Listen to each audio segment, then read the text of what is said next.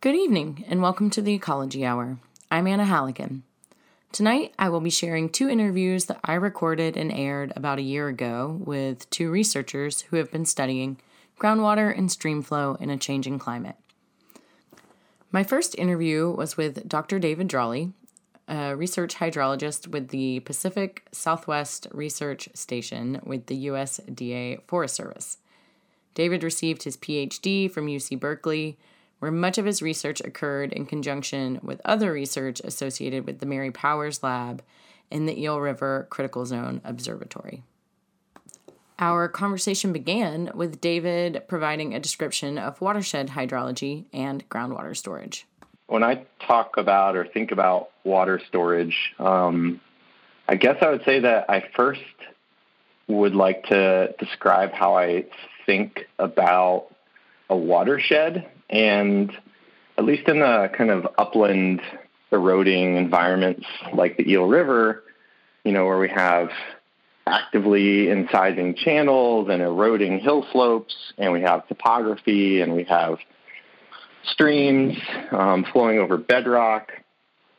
I really kind of think about these watersheds as really like collections of hill slopes, where a hill slope you know, in, in a way, is kind of like uh, the atomic unit of a landscape, and it's it's bounded by a ridge on one side and a stream on the other side, and all of the the water storage that we're interested in, the water storage that matters to plants, that matters to streams, um, it takes place within this kind of atomic hill slope unit, um, and the the hill slope is a nice framework for thinking about water storage because we can kind of um, can, can kind of think of it as this like kind of you know fundamental unit of the landscape. We can kind of take a cross section, slice it open, and look inside, and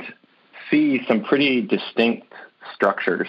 Um, we can really see how uh, the the subsurface of the landscape is organized um, within these individual units, and the the I guess the the term or the the phrase that is commonly or being used more frequently in these types of watershed contexts is the critical zone. So the critical zone is defined as this sort of near surface permeable layer of the earth spanning from fresh bedrock at depth uh, all the way up to the tops of the tree canopy, um, where water and biota and nutrients um, and all the things that matter for life and for ecosystems and society are kind of seasonally cycling and being stored and being released.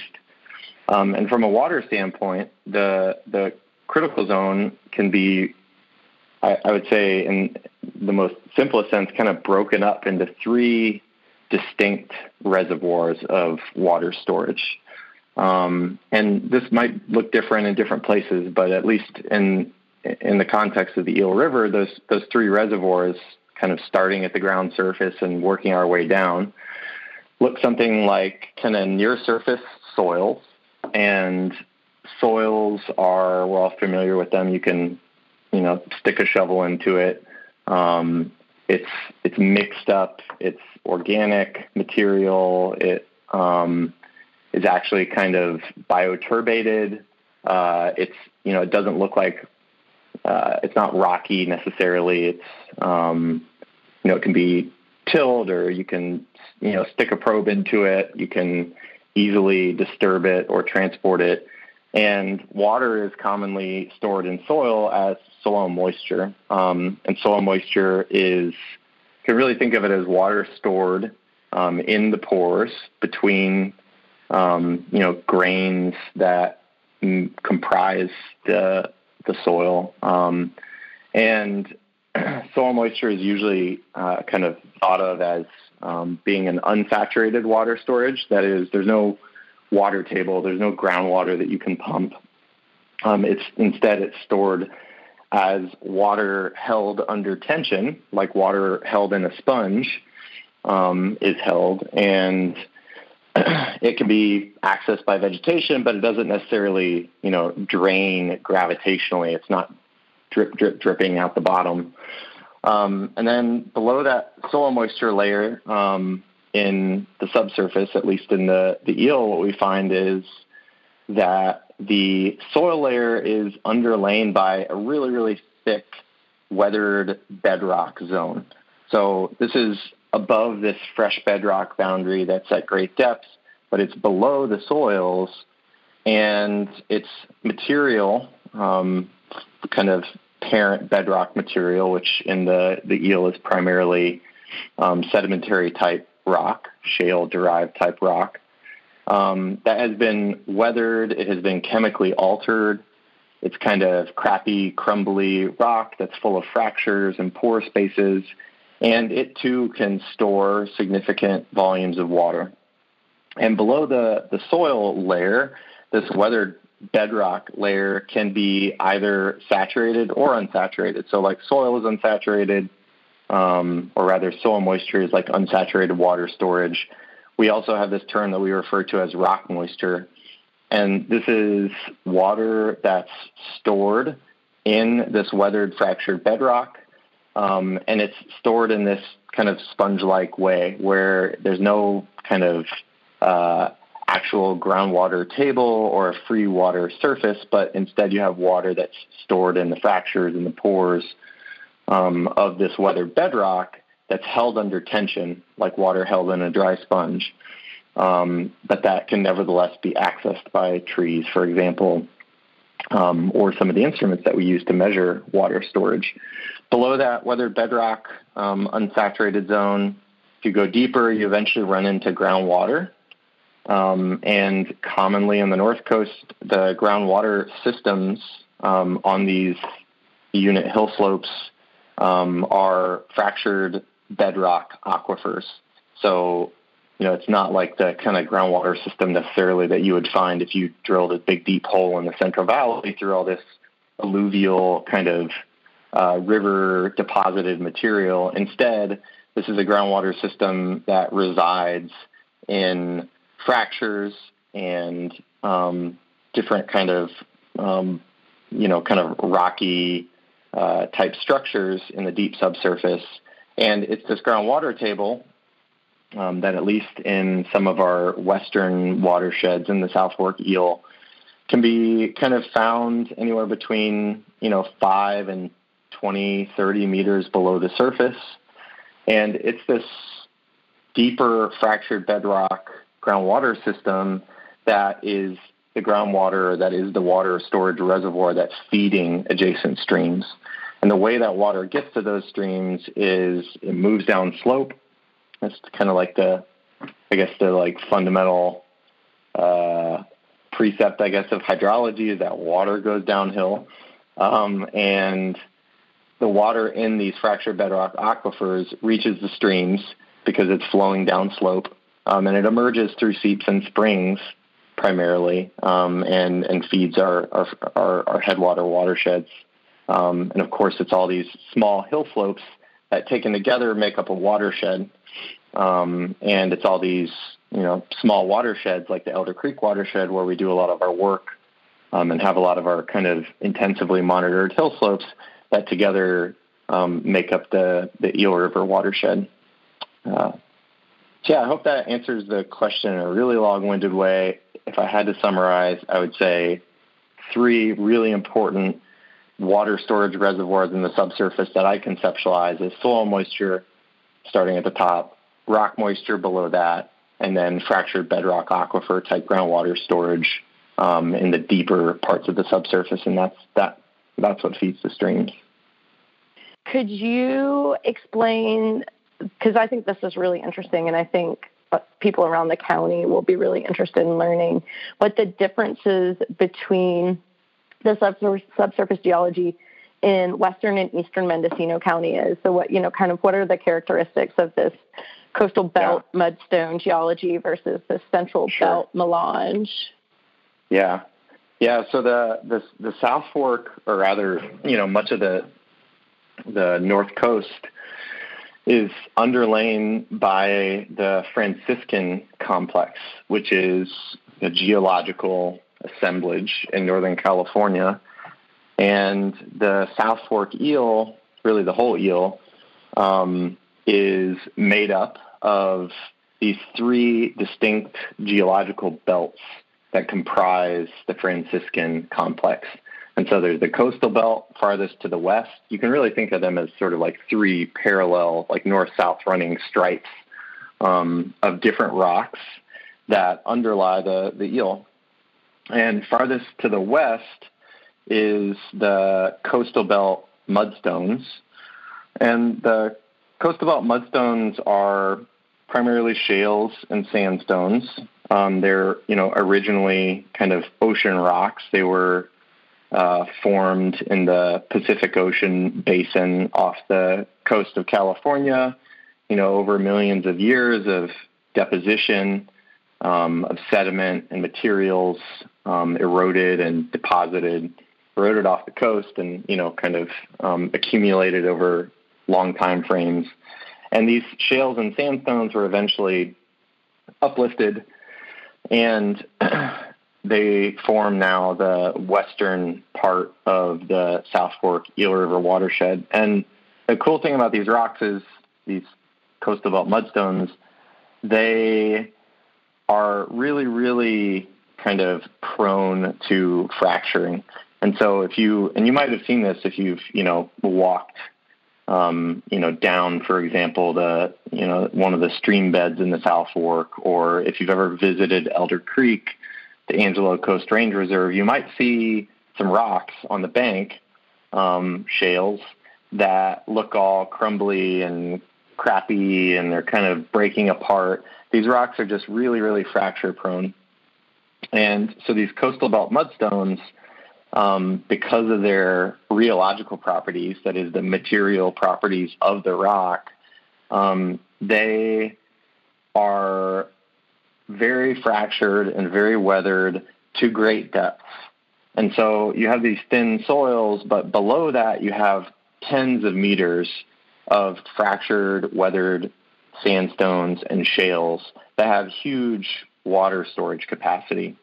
And so the, the soils themselves are actually really, really thin, but it's this deeper, fractured, weathered bedrock that actually has the capacity to store huge amounts of water, um, or rather larger volumes of water than the, the kind of nearer surface shallow soils. If you keep going east, though, you transition into a different belt of the Franciscan, and that's the Central Belt Melange. And the Melange has really identical origins as the coastal belt. Um, it was also, you know, kind of formed through the accumulation of sediments in the Pacific Ocean basin. Um, but that rock that was eventually uplifted and now forms the Central Belt uh, portion of the Franciscan, it had a very different kind of tectonic trajectory. And so, whereas the coastal belt mudstones, you know, they were uplifted, they're relatively intact. They, you know, you can see the bedding planes and the in the, the the bedrock. You can, you know, you can identify like individual depositional events in, um, you know, road cuts and you know different, um, you know, places where you can actually see the underlying bedrock the melange instead was really churned and just beat to crap in the subduction zone off the Pacific coast. And so, although it has very similar kind of geochemical signatures, it sort of, if you were to, you know, do a, a geochemical analysis on the rocks, they look really similar to the coastal belt mudstones, but they have instead this like very different kind of rheological um, setup. That is, the material properties of these rocks are very different. Um, and they actually behave a little bit more like a, a, clay, like a pulverized. Imagine taking a coastal belt shale and just, you know, crushing it and running it through a, you know, a, a cement mixer and smashing it until it's turned into a kind of a fine, powdery, wet mush. Um, and that that is what the the melange is this central belt melange geology. It's a matrix um, of this uh, kind of what's colloquially referred to as blue goo. Uh, it's it, you know it's, it's shale derived, but it's this gooey kind of pulverized, uh, fracture resistant um, kind of material that importantly has really really low um, water storage properties, and so unlike these fractured um, mudstones and sandstones, it tends to kind of the melange um, material, this matrix material, tends to seal fractures. Um, it does not necessarily uh, conduct water as easily as these fractured sandstones and shales. And consequently, in the central belt watersheds, the depth to which you have kind of the porosity and the kind of uh, ability to store and release water seasonally, it's much more shallow. And so the central belt watersheds, and you can see this on a map. If you if you look on Google Earth, um, you know, and you kind of find yourself on you know 101, say between Willits and Laytonville, and you look a little bit to the west, and you look a little bit to the east, what you'll see is this really sharp transition from you know really dense conifer, um, kind of hardwood evergreen forest to the west inside these coastal belt watersheds where you have these deep water storing kind of fractured shales and sandstones. And then just to the east, the central belt melange has this very different um, underlying rock that does not store water as well. It's not as the hill slopes are not as deeply weathered. And so what you find there is um, a very different ecosystem. You find primarily uh, Oregon white oak, Quercus garryana, um, and annual seasonal grasses, European grasses that were introduced. So this, you know, white oak savanna. Um, and these are the two rock types that, you know, kind of make up most of the South Fork. Uh, there's a little bit of uh, weird geology going on in the Cedar Creek area um, near Leggett. But for the most part, most of the South Fork is um, underlain by these these two geological types, and these two geological um, types have very different water storage properties, and consequently, you end up with very different ecosystems. Um, you know, one that is requires significantly more water during the dry season, and then one that is you know more uh, tolerant of water limitation, like the oaks and the, the, the grasses that that dry up and senesce by the you know by the middle of the summer. My next question for David was targeted at rainfall variability associated with climate change and how that might impact our groundwater storage capacity and vegetation. Yeah, this is this is super cool. This is the most to me, some of this has been some of the most kind of interesting work that has come out of the eel, and and the motivation is that you know a lot of climate projections, um, you know, the, the the prediction is not necessarily that um, total average annual rainfall is going to decrease. In fact, most of the, the climate models, at least for the North Coast, predict that average rainfall is going to stay about the same but there are changes that are expected, and those changes have to do with the variability of rainfall. And so, you know, whereas the average, the mean, is kind of predicted to more or less kind of hover around where it is now, we do expect there to be um, higher highs and lower lows going forward. So, more drought and more deluge. Um, and then, importantly, you know, kind of a an increasingly unreliable water supply during the shoulder seasons. These are some of the the main projections from you know the latest and greatest climate models that are out there. And so that means you know just frankly just less reliable water supply, especially less reliable in the shoulder seasons. So thinking you know October, November, and then late spring. Um, those those periods are going to be increasingly kind of uncertain. Um, and so that motivated us to to think about not you know, not how much how much rainfall kind of is there on average um, in you know on the north coast and how how do ecosystems respond to that, but instead how how does do forests and streams um, respond to the annual kind of swings, the interannual variability um, in rainfall totals? Because it's this this variability question, this volatility in annual rainfall that is going to be really important, um, at least under the kind of change scenarios that we expect in the North Coast.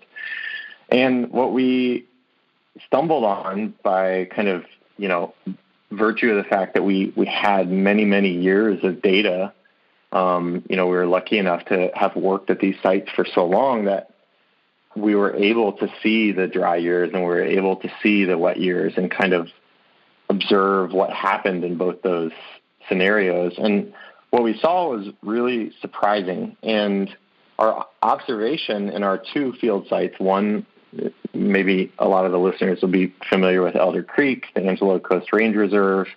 That's a coastal belt watershed, so pretty large water storage capacity in the, those deeper um, sandstones and shales, fractured weather bedrock. Um, and then our other field site is a little farther east underneath that central belt melange geology.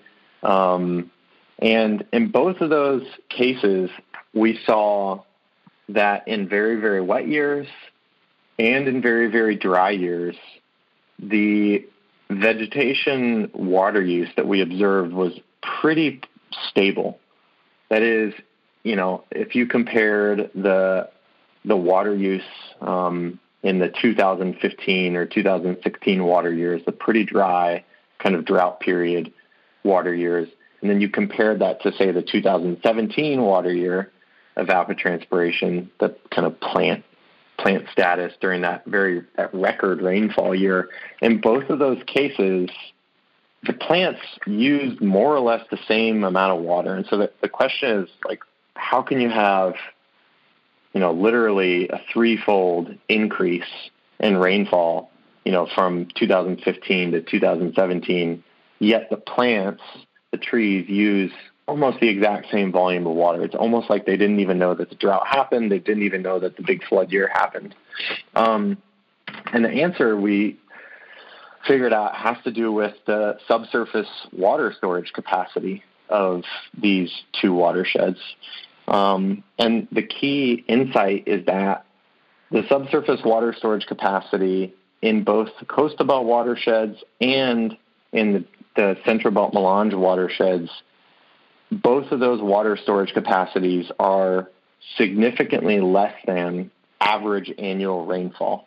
And so the, the kind of silly, I guess, like picture that I have in my mind when I when I think about this is I think of the watershed storage capacity is like a cup. And I think about the average rainfall as being like a pitcher filled with water. And the key insight is it doesn't matter, you know, if your pitcher is all the way full of water or halfway full of water or quarter full or two thirds full. All that matters is that you're able to fill up that small cup with the pitcher. And so it doesn't matter how much total there is. You, you can imagine pouring that big pitcher into the cup. It overflows, right? As soon as that cup has reached capacity, you can keep pouring water on it all day. It's not going to store more. And so what we refer to this condition as as being a, a storage capacity limited condition. That is to say that when it rains more, you don't necessarily store more.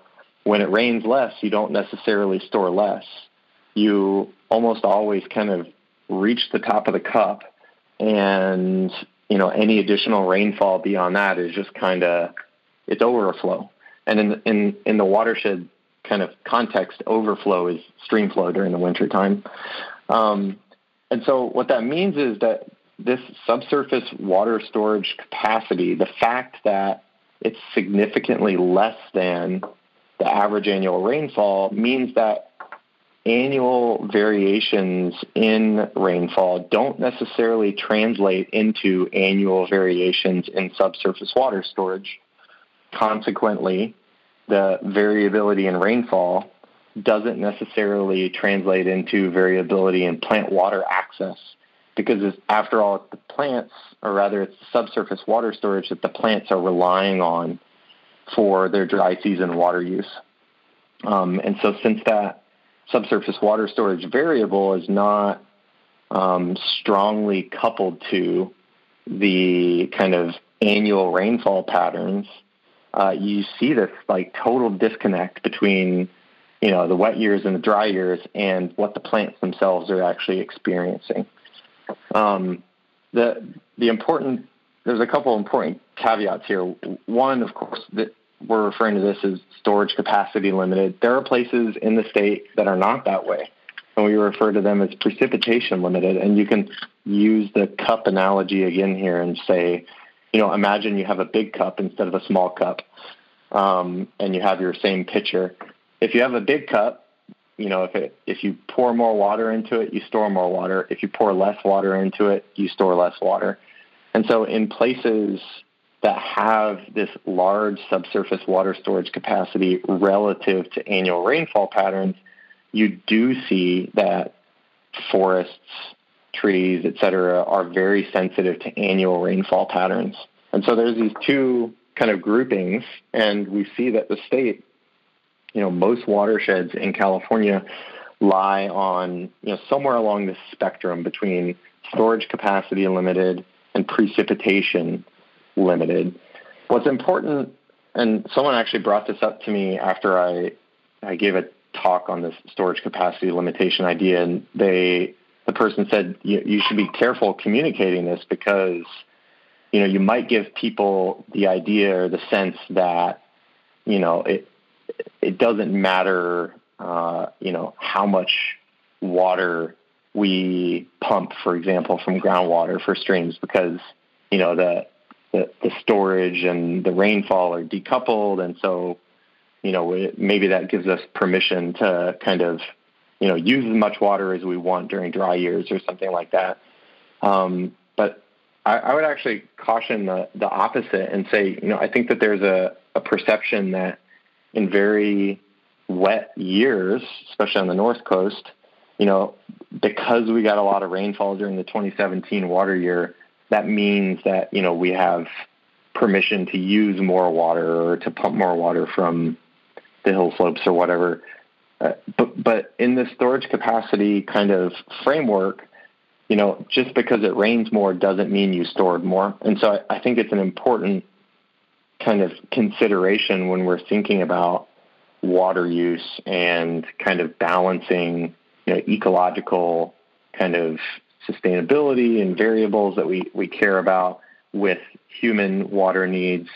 Um, you know, uh, having an understanding of how water is actually stored um, is essential for you know determining our, our, our, strategies for using water during wet years and dry years. And this, this kind of storage capacity limitation framework is, I think, an important insight for informing those types of management strategies.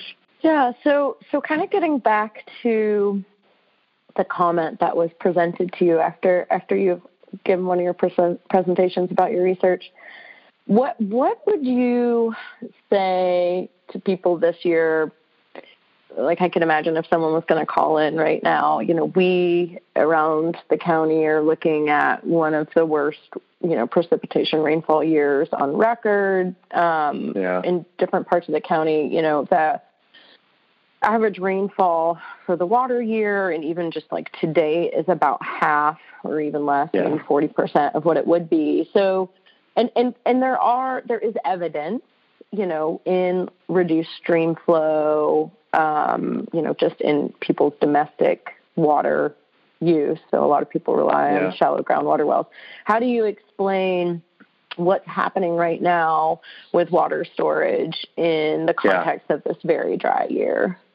Yeah, I'm glad you asked that because maybe a, a, like a nuance that I didn't I didn't really articulate earlier is that although we see in, in the record this pretty strong kind of decoupling between annual rainfall patterns and water storage in the subsurface um, in some of our north coast catchments, that's not to say that you know rainfall variability and drought don't matter Um, and that is especially the case in years where we have really dry, warm springs. And so this, you know, this year, these last couple months of the of the wet season, we have had very little rain. It has been very warm, um, and and and I would say if if something, you know, if there was a rainfall pattern that was most important for kind of groundwater sustainability and ecosystem function during the dry season, it is really this spring kind of late wet season, shoulder season that is the most important for for understanding water availability in the coming months. And unfortunately, in this case, the you know our this this drought has been accompanied by it's really kind of a worst case scenario drought in my opinion which is to say the majority of the rain arrived in the early parts of the wet season we have not had very much at all in these last couple months um, and you know even more kind of alarmingly the last couple of months have been quite warm um, well above average temperatures and those things kind of combined, I think, are uh, definitely cause for concern. Um, and so I, you know, I, I think that it's pretty clear that stream flows are already historically low. Um, if anyone has the time, there's a Eli Asarian gave a really cool talk um, at the um, Eel River Recovery Project Zoom series this last week on stream flow patterns throughout the the eel. Um, in this, you know, kind of historically, but also kind of talk. He, he talked a little bit about this year's um, kind of stream flow patterns, and you know, e- Eli was just showing how historically low the stream flows are, and that's, you know, I would say that sort of in a that's not because we've had low total annual rainfall per se, but instead it's because this this kind of spring season has been pretty bad. And and Eli kind of I thought this was really cool pointed out that you know in the past there have been very dry um, spring seasons with a very late kind of early summer rainfall event. Um, and that has bumped flows up. So like these kind of, you know, last minute saves from you know some very freakish like June rainfall event has bumped flows up and and really led to pretty significant flows over dry seasons despite the fact that total rainfall has been really low. I'm not saying that's going to happen. It probably won't happen statistically. It's really unlikely that we'll get that kind of flow saving of rainfall event this year, but it's more to just kind of point out that you know it's it's it's these kind of late spring conditions that are really the most uh, salient, like the most important for for kind of setting the stage for what happens in the in the dry season. You are tuned in to the Ecology Hour on Mendocino County Public Broadcasting, listener supported community radio. Just as a reminder, that interview with David Dralle was recorded about a year ago, which is interesting because we are still in a drought, very similar to last year, with early season rains followed by a period of dry, warm weather. However, this year we did receive some recent spring rainfall. I got about six inches at my house near Big River. Um, and David referenced researcher Eli Asarian towards the end of his interview, which is the perfect segue into the second half of the show, where I also interviewed Eli about his analysis of long term trends in stream flow on the Northern California coast. Eli is the principal scientist at Riverbend Sciences, which is a biological and ecological consulting, consulting firm based out of Eureka.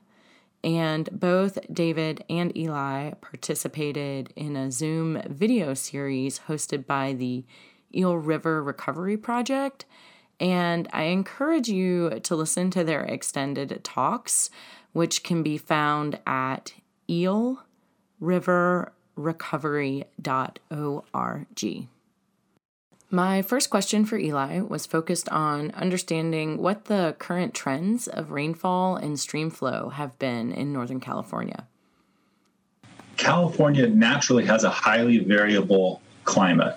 You might read a statistic that might say something like, you know, the average uh, rainfall for an area is 30 inches or 40 inches or 50 inches, and and like you say, that's a, that's an average over say a 30 year period or something like that. But in any given year, it's actually pretty rare that um, any given year has average rainfall. Right? If average rainfall is 40 inches, uh, you know the rainfall could be bounced around anywhere from 20 inches up to up to 60 inches, and so it's a, it's a more so than other places in the world. California has a naturally variable climate, so there's always been that that level of, of that, that sort of bouncing around randomness from year to year, and so in, in in some respects it's like a it's like a roll of the roll of the dice, right? We sort of know what numbers are, are on the dice, and so you have a you know it's going to come up in some range, but you don't know what it's going to be in any particular year, and the timing of when the rain is going to fall, which maybe we'll talk more about that later. The timing of when the rain falls is really important, not just how much falls in a year. Um, and so when we look at what the what the climate models predict for the north coast of of California, and also look back at the historical record on, on what the what the patterns have, have been, there's always been highly variable precipitation, and that highly variable precipitation is likely to continue to be highly variable. What I think is really changing the most is the temperatures. So the, the air temperatures are, are are definitely they have risen and, and they're and they're likely to um, continue to rise. And we can talk more later about how, how much it's likely to rise. Um, I, I, mentioned the analogy earlier of, of, the dice. And so, really, one of the ways that I, I think about uh, climate change is that it's changing the numbers that are on the dice. It's loading the dice. It's taking out the cool years and it's it's replacing them with more extreme hot years. So we're still going to have the variability, but but it's going to be warmer and warmer. Um, and there is, you know, some indication that the precipitation is becoming more variable. If you look back at, at recent years, obviously we've had a lot of dry years in the last 10 years or so, but we also had some some pretty um, pretty wet years.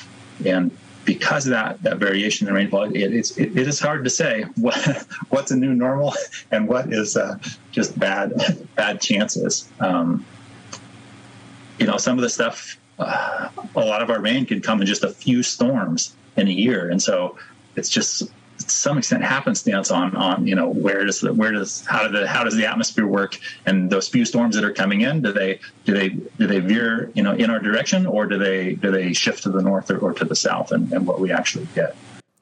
Eli went on to discuss what an annual water budget would look like in a mediterranean climate.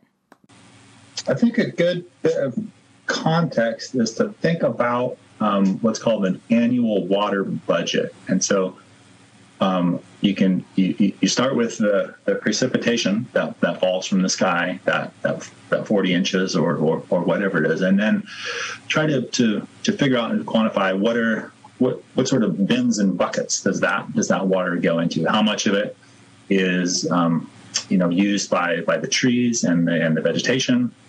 how much of it uh, soaks into the ground and then gets into the groundwater and then leaks out into the streams and becomes becomes flow, water flow in the, in the rivers and streams.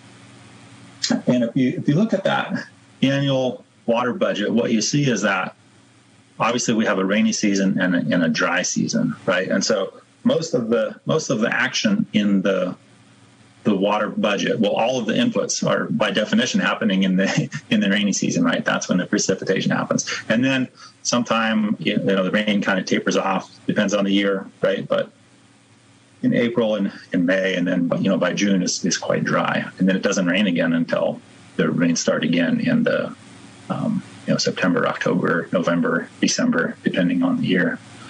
Um, and you know, when water in in the wintertime, when it's raining, water is is relatively abundant on on the north coast.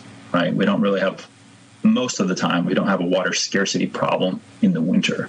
When we have a water scarcity problem is in, is in the, the summer, right? And especially as we get later into the summer, the season that we're that we're coming into now of, of August and, and September, and then if it doesn't rain, you know that persists into into October or, or even later. Um, that's when the water scarcity is, and things like um, changes in the um, temperature, the, the rising temperature, the climate change, and the warming affects um, most strongly um, the summer flows because those are just kind of the most the most sensitive and they're also the most sensitive to to human uses. And so i think we need to pay a, a lot of attention to what's happening um, in that summer period because that's the that's the time when you know, water is scarce and there's limited supply for both for for people to you know to use for for, for drinking water and for irrigation and all the other things that you need water for, and for the the things that live in the rivers and streams like the fish. After Eli explained to me more about water supply and water demand, I asked him about whether his research on long term trends in stream flow aligned with other researchers' data, like the data collected in the Caspar Creek watershed, which indicates that there has been a current trend of prolonged dry periods. It does. It does um, seem that there's some indications that, yeah, as, as you mentioned, that the that the dry season is is is lengthening. That the period of time when we don't get significant rain um, is getting longer although it does bounce around. one of the analysis I did was back in I think the year 2013 or 2014, and so I did this analysis looking at the past 50 years. And one of the things I noticed was, hey, it hasn't rained in September in like 13 years in a row or something like that. Like from from 2000 to 2013 in the area that I was looking at, the North Coast. Um, it didn't. It really was no September rain for, for 13 years or so. So I, I was like, oh, that's a really interesting result. So, I, so I, I, put that out in a report, and then of course the next year, it, we got a nice rainstorm in September, and since there was a there was a period of a few years where we did get some nice rains in September, although I think that has um, kind of flipped back in the last few years. So to some extent, these things are are are, are you know are, are, are variable and, and, and cyclical. Um, but even if, or, or I guess, regardless of when it starts to rain, when as the climate gets warmer, um, you know, the, the, the, the, vegetation uses more and more water and um, people use more and more water. You know, you should think about if you live in hot climate or it's a hot day and you want to keep your, your lawn green or your garden growing, you got to water more, right? When, when it's a hot day than when it's a cool day or if you live in a hot place versus a cool place. And so as the climate warms, um, I think it even for an equivalent amount of of a rainstorm in the fall, it's going to take the the that the the land is kind of more dehydrated. It's more dried out at the end of the summer. It's always been dry, but I think it's it's getting even drier, and there's kind of more more demand there. That that that those first bits of water that fall are going to get sucked up by the soil and, and, and by the vegetation because they're they're drier than they've been in, in past decades.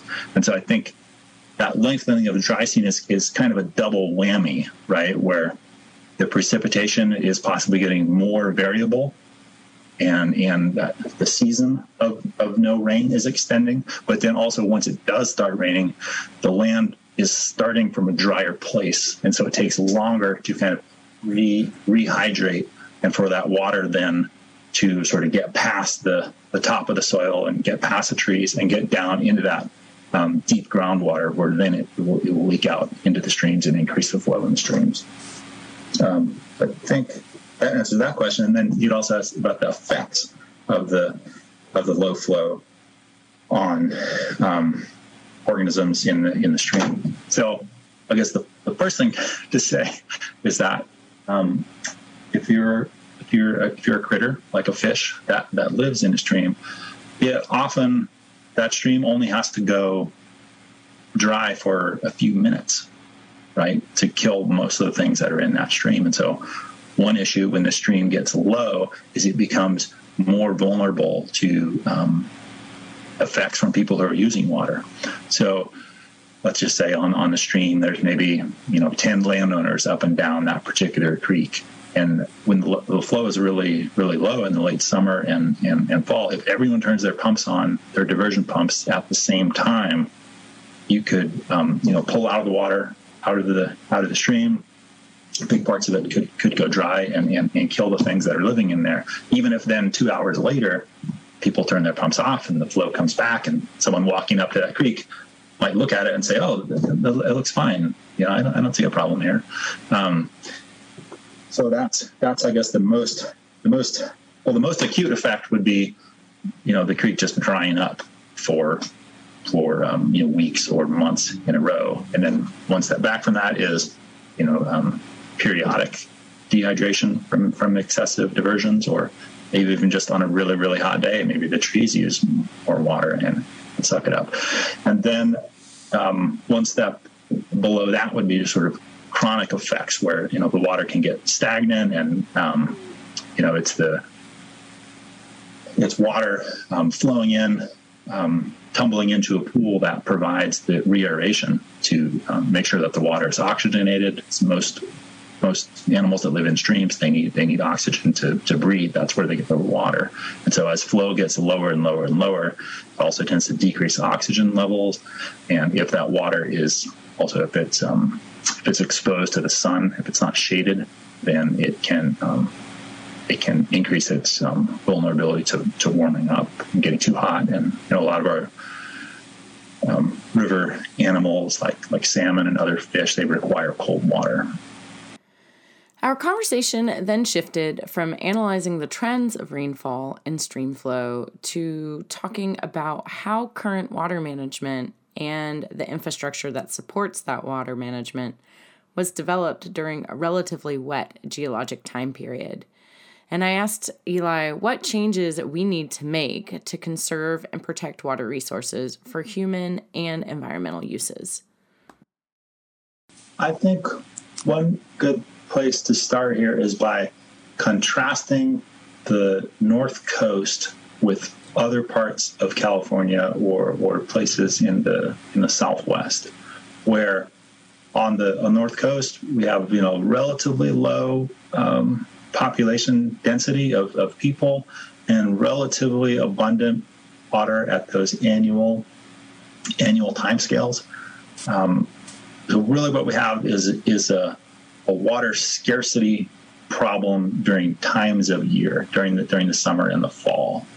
And so one of our one of our keys is to um, is to develop new um, storage as you say, we you know our, our infrastructure has kind of developed in a relatively wet um, climate period of the past past century, and especially the the mid part of the 20th century. I think from like the 40s through the until around the 77 drought, that was a, that was quite a wet a wet period, and so we've been able to some extent rely on um, the natural storage of the, of the groundwater and, and the soils and you know pulling water out of the streams and out of the rivers um, during the summer. We've been able to rely on that. And as the climate warms, that's going to get less and less reliable. And so what we need to do is to build sources of, of storage, whether that is, um, you know, ponds or tanks or, um, you know, off-stream reservoirs. There's, there's kind of different, um, depending on the you know the amount of water you need to store there, there's better and worse ways to do it but so i wanted to contrast that with places like the the san joaquin valley down in know, fresno bakersfield area that's a really dry climate and they're water scarce on an annual basis. So down there, building storage is not really going to help them that much. It might, you know, every once every few years they might be able to capture some of a larger flood event that they're not able to capture now. But really, in that situation, what they really need to do is reduce water water demand and you know maybe unfortunately take some some agricultural land out of production because they're just isn't enough water to support it, and the ground is literally sinking from how much water is being pumped out of it. And so we contrast that to the north coast. We we, we really need to focus on storage and enhancing the amount of of, of, of storage, both um, sort of direct storage that we can control, like the ponds and the tanks, and then also indirect storage of maybe trying to find ways to enhance groundwater recharge and that type of thing. Um, and of course, we need to to use water in efficient ways. We don't want to we don't want to be wasting water. So I think we need to pursue kind of a you know a dual track of of increasing storage that we have and also using the water more more efficiently. So um, I would I would I think close here on, on sort of a what, what what do we do note. So I talked about the importance of of storing water, right? So you're someone who is you know living out in the in the hills and you're and you're diverting water from a from a creek. Um, if you can, if you if you can afford it and you can find ways to do it, would really encourage you to, to find ways to you know set up tanks or to build a, a pond that's you know appropriately set up that's not going to not going to fail. And you know you want to put it in the right place and you want to have the right people build it and you want to have it be, be secure. But um, you know find a way to store to store that summer water or to store the winter water for use in the summer. And then um, so we have another um, minute or so I wanted to talk about um, climate change and um, I think one thing that's really important to realize is that yes, the climate is is already changing. So it's not a question of if, are we going to have climate change or are we not. It's how much are we are we going to have, and really we we don't know the answer to that because you know the future hasn't happened yet, and we don't know if as a global society we're going to get our get our act together, or really how how well are we going to get our act together. I don't I don't think we're going to completely fail, but are we going to do you know pretty good? Are we going to do excellent?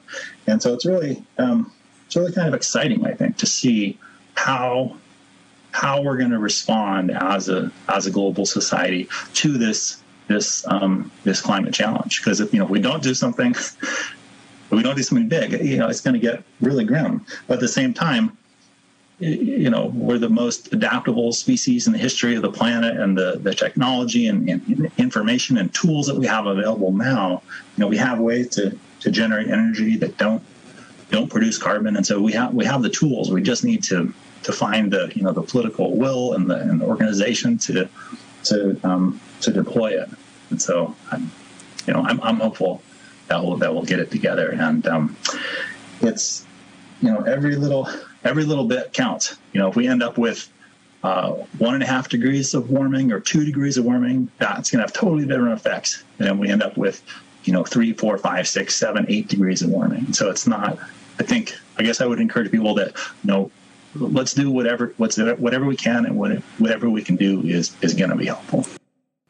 As we near the end of the hour, I want to thank you for listening to the Ecology Hour, which airs every Tuesday at 7 p.m.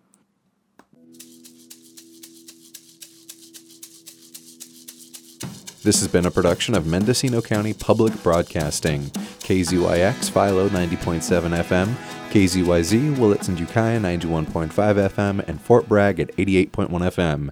You can find more content like this on our website at kzyx.org and consider donating by clicking the red donate button in the upper right corner. Thank you for listening.